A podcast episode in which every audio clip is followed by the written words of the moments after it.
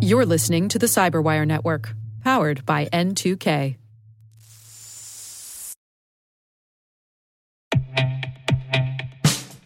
And now, a message from Cyberbit. Mastering cybersecurity is like mastering a sport. You build muscle memory through rigorous practice, then you train as a team to foster cohesion while operating under pressure. Like athletes, cybersecurity professionals thrive on hands on simulation. But traditional courses, certifications, and open source labs won't build you a winning team. You need Cyberbit. Cyberbit offers a hyper realistic simulation environment for your SOC, IR, and C suite to refine your skills, all using the market leading SIMs, EDRs, firewalls, and WAFs they use every day. Cyberbit is offering Cyberwire listeners a free live fire exercise. Sign up your team now at cyberbit.com slash cyberwire.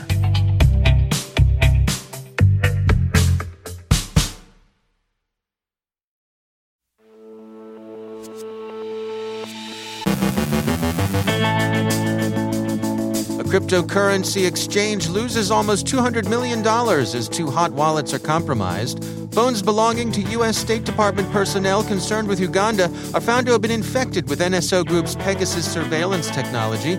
Mandiant reports recent activity by the threat group thought responsible for the SolarWinds compromise. Cybersecurity will be on the agenda at tomorrow's Russo U.S. summit. Caleb Barlow outlines threats to the Winter Olympics. Rick the Toolman Howard looks at the marketing hype cycle. And U.S. Cyber Command says it's been imposing costs.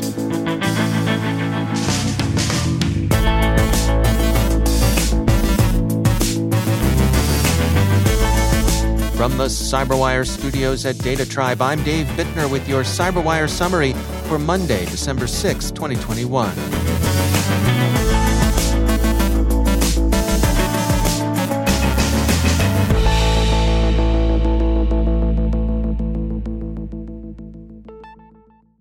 Altcoin exchange Bitmart suspended deposits and withdrawals Saturday, the company's CEO tweeted after the exchange identified a large scale security breach affecting two of its hot wallets. Bitmart attributes the incident to a stolen private key, and it hopes to gradually begin resuming normal trading tomorrow. Quote, in response to this incident, Bitmart has completed initial security checks and identified affected assets. This security breach was mainly caused by a stolen private key that had two of our hot wallets compromised. Other assets with Bitmart are safe and unharmed. We are now doing our best to retrieve security setups and our operation. We need time to make proper arrangements, and your kind understanding during this period will be highly appreciated.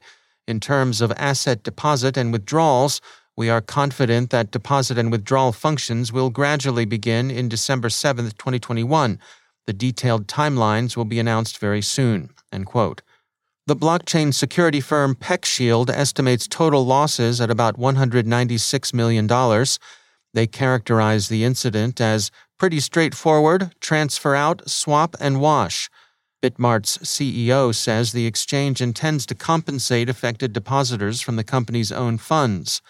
He tweeted, quote, Bitmart will use our own funding to cover the incident and compensate affected users. We are also talking to multiple project teams to confirm the most reasonable solutions, such as token swaps. No user assets will be harmed. It's worth noting that the weekend's volatility in cryptocurrencies, and volatility means a turbulent drop in price, was not related to and still less caused by the Bitmart incident. Market Insider noted that the weekend saw the global cryptocurrency space losing about $400 billion in value. The total market value of all tokens fell from over $2.6 trillion to under $2.2 trillion this morning.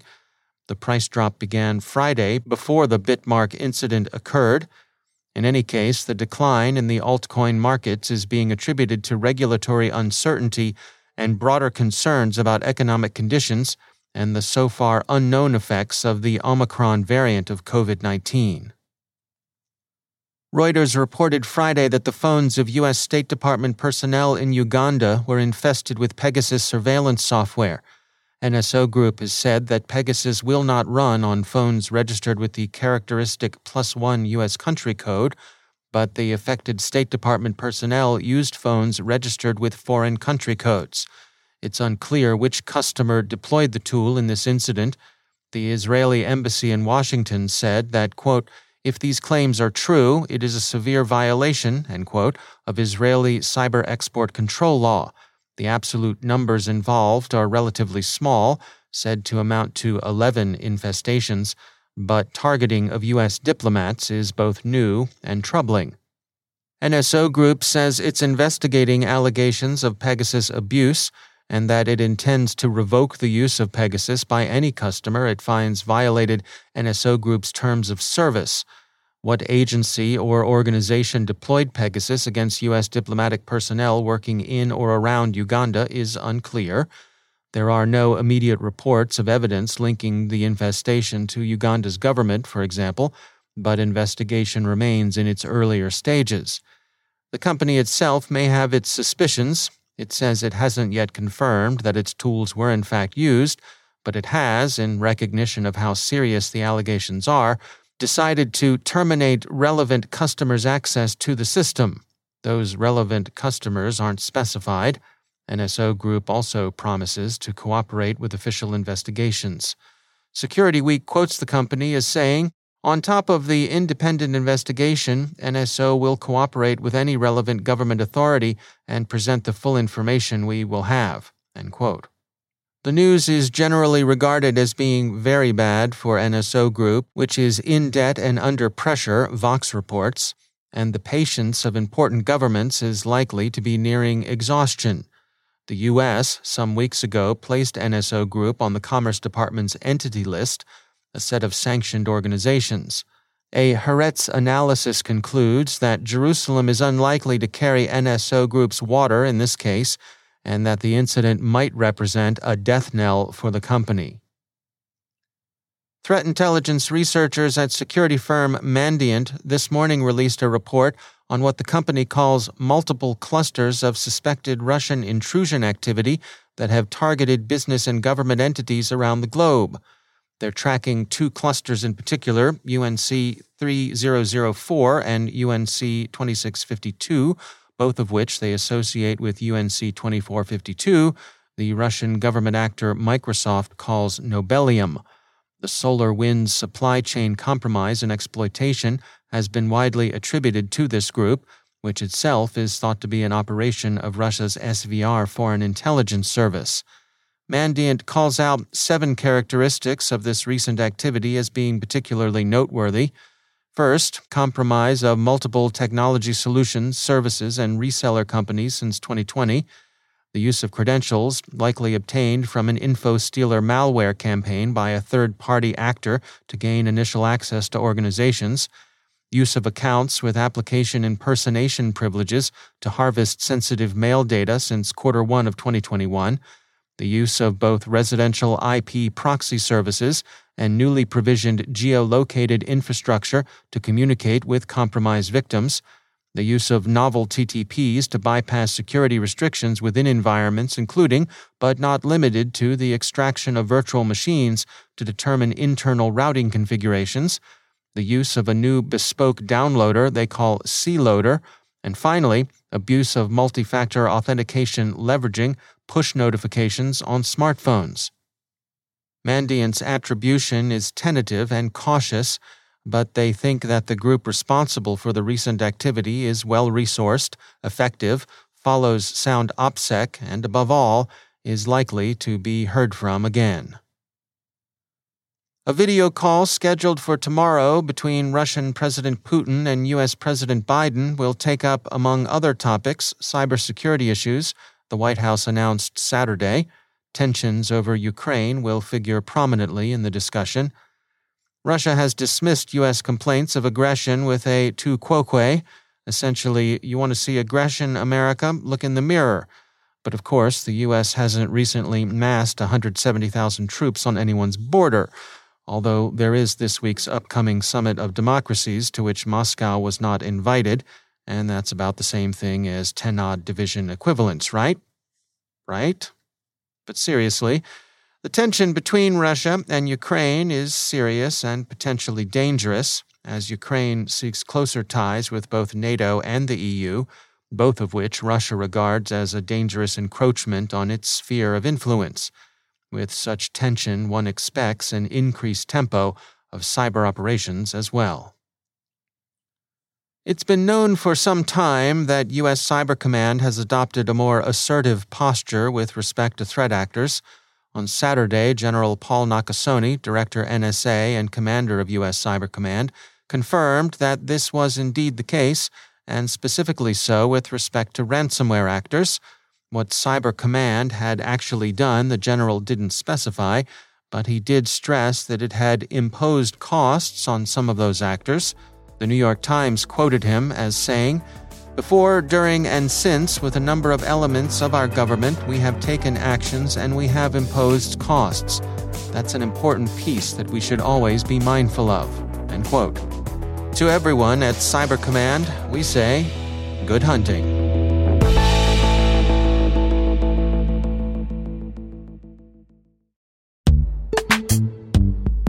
Every day, your IAM tech debt grows. Your multi generational services struggle to work together. Building an identity fabric can fix this. It makes all your identity tooling stronger and allows you to connect any app to any service you want to use with zero coding, zero maintenance, and zero app downtime. Strata's identity orchestration platform separates the identity logic from your applications so you can optimize existing IAM tools and manage them in a single control plane. Now, every vendor, standard, and architecture work together. In short, building your identity fabric means you can secure your non standard apps, keep your complex access policies, retire outdated IDPs, and modernize in record time. So build your fabric with Strata Identity and get rid of tech debt for good.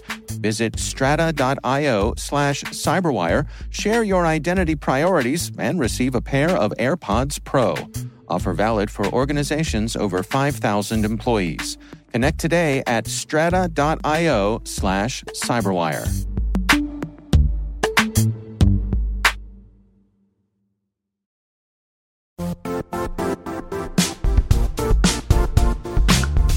The IT world used to be simpler. You only had to secure and manage environments that you controlled.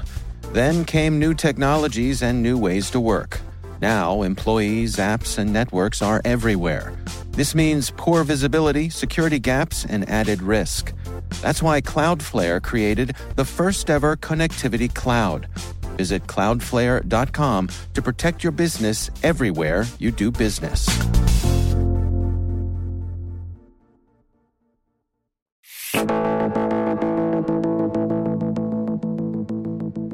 And it is my pleasure to welcome back to the show the CyberWire's own Chief Security Officer and Chief Analyst Rick Howard. Rick, great to have you back. Hey, Dave. So, on this week's CSO Perspectives podcast, you have invited a guest to the CyberWire hash table to discuss a tool in your Rick the Toolman series. What are we talking about this week? That's right. Uh, last week, we talked about a relatively new tool designed for the security stack. It's called XDR, or Extended mm. Detection and Response. You remember we talked about that. Yep. And yep. We, we started seeing these things in the marketplace around 2018. And when I was looking through the research, one investigator's name kept coming up in the literature. His name is uh, John Oltsik. He's the senior principal analyst and fellow at the Enterprise Security Group and he covers security, operations, analytics, and risk management. And it just so happens that I've known John for years, all right? So, of course so, you have. Of course, right. you know, he was uh, one of the original cybersecurity committee members back some seven years ago. So huh. I thought he would be perfect for this Rick the Toolman episode. Yeah, well, my recollection from last week's episode is uh, that XDR is really just starting its journey into maturity. It's still yep, early yep. days for that. You said that Gartner has it right at the beginning of their hype cycle chart. Yeah, yeah. but, Which I uh, love, by the way. Yeah. yeah. I also remember that um, you had high hopes for it as a security orchestration platform. Now, does your thoughts align with John's on this, or, or does he disagree with you? Well, you know, I wouldn't say we disagreed, right? We are both old and cynical security practitioners at this point. So, hmm. uh, John agrees with me that XDR has a lot of promise in theory, okay? But he also knows what happens when vendors incorporate the theory into their marketing papers. And, you know, he's seen many examples of that in the past decade. You know, just think of what marketing departments have done with promising tech like AI and machine learning and even zero trust. And so when you think about all that, you get a good sense of where John is coming from. Yeah, absolutely. I, I personally I find that fascinating and also frustrating that you have these things that could be good things, but they get so overused that they just lead to everybody rolling their eyes about them, and it's not always justified. I know, and it turns people off, right? Because you know, and you know, security people are notorious for this. It's either the perfect thing since sliced bread, or it's horrible. There's no middle ground, right? And so, right. it's so true. You, you, you get vendors to wrestle with all these terms, and it turns people off. And then all those great things like zero trust, machine learning, these are all great things for us, and uh, don't yeah. get turned turned off by them. yeah. All right. Well, we will look forward to uh, this week's episode of CSO Perspectives. That is part of CyberWire Pro. You can find out about that on our website, thecyberwire.com. Rick Howard, great talking to you. Thank you, sir.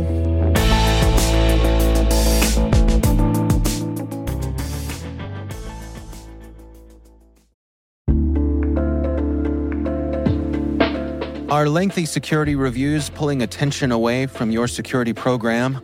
With the largest network of trust centers, Vanta can help you streamline security reviews to win customer trust, save time, and close deals fast. Proactively demonstrate security by showcasing key resources like your SOC 2 or ISO 27001 and provide real time evidence for passing controls. And when a security questionnaire is required, Vanta takes the first pass for you. Visit vanta.com/cyber to take a self-serve tour. That's vanta.com slash cyber.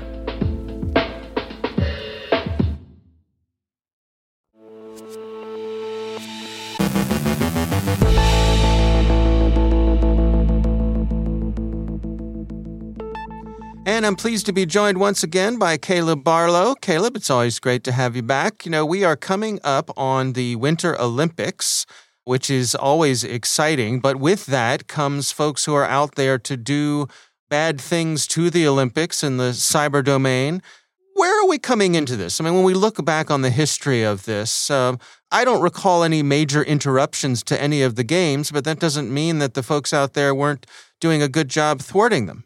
Well, let's start with a little history lesson, Dave. You know, the opening ceremonies were interrupted in Korea in 2018 when a cyber attack took out internet access and telecasts grounded broadcasters' drones, and actually shut down the Olympic website, even preventing spectators from printing out their reservations and attending the open ceremony. So there were, hmm. believe it or not, a lot of empty seats.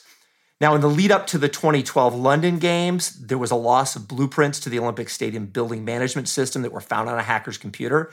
Now, nothing really happened with this, but it certainly, you know, raised everybody's hackles.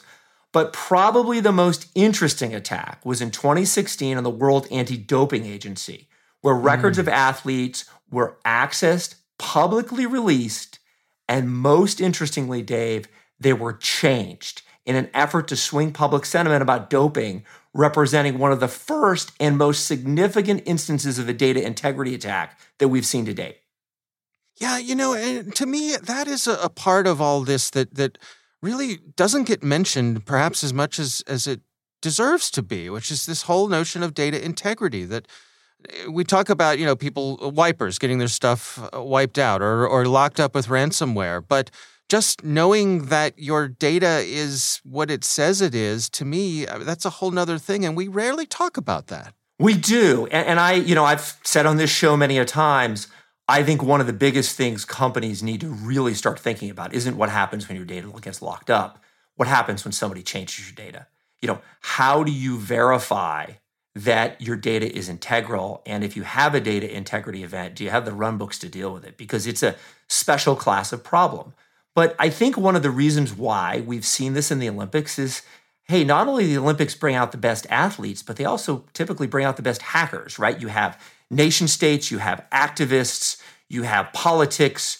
All of this stuff is coming together in the soup. And I don't think this year's Olympics are going to be any different. Uh, I mean, first of all, it's in Beijing, which mm-hmm. would normally uh, just be a big old red flag for spectators. But I guess the good news here, because of COVID, is international spectators aren't allowed because of COVID. So, you know, if you are traveling, let's say maybe you work for a broadcast agency or something, bring burner equipment, burner phones, and not your corporate laptop.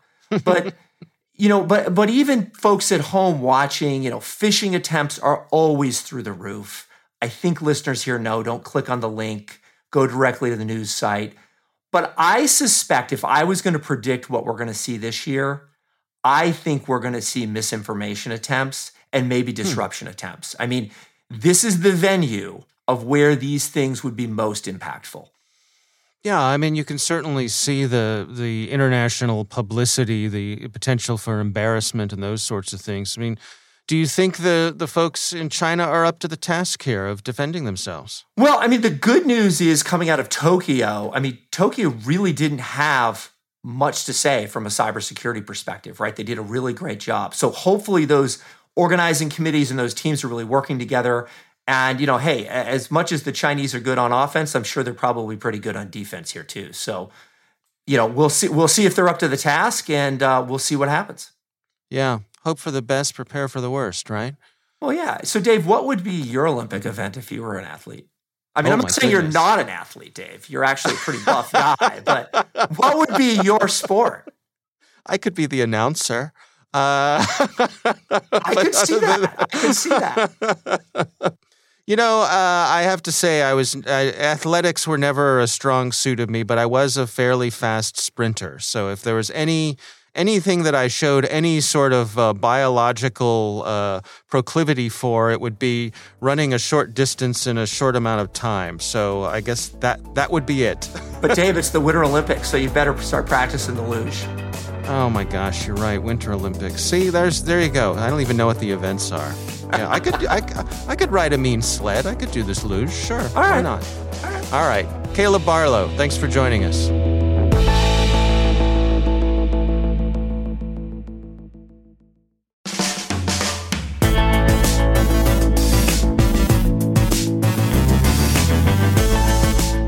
Cyberwire. For links to all of today's stories, check out our daily briefing at thecyberwire.com. The Cyberwire podcast is proudly produced in Maryland out of the startup studios of DataTribe, where they're co building the next generation of cybersecurity teams and technologies. Our amazing Cyberwire team is Elliot Peltzman, Trey Hester, Brandon Karp, Puru Prakash, Justin Sabie, Tim Nodar, Joe Carrigan, Carole Theriault, Ben Yelin, Nick Veliky, Gina Johnson, Bennett Moe, Chris Russell, John Petrik, Jennifer Eiben, Rick Howard, Peter Kilpe, and I'm Dave Bittner. Thanks for listening. We'll see you back here tomorrow.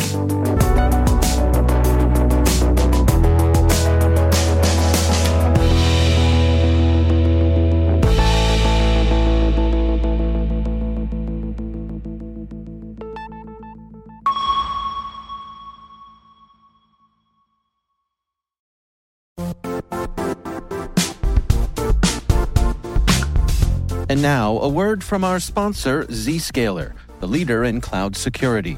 Cyber attackers are using AI in creative ways to compromise users and breach organizations. In a security landscape where you must fight AI with AI, the best AI protection comes from having the best data. Zscaler has extended its zero trust architecture with powerful AI engines that are trained and tuned by 500 trillion daily signals. Learn more about Zscaler Zero Trust Plus AI to prevent ransomware and AI attacks.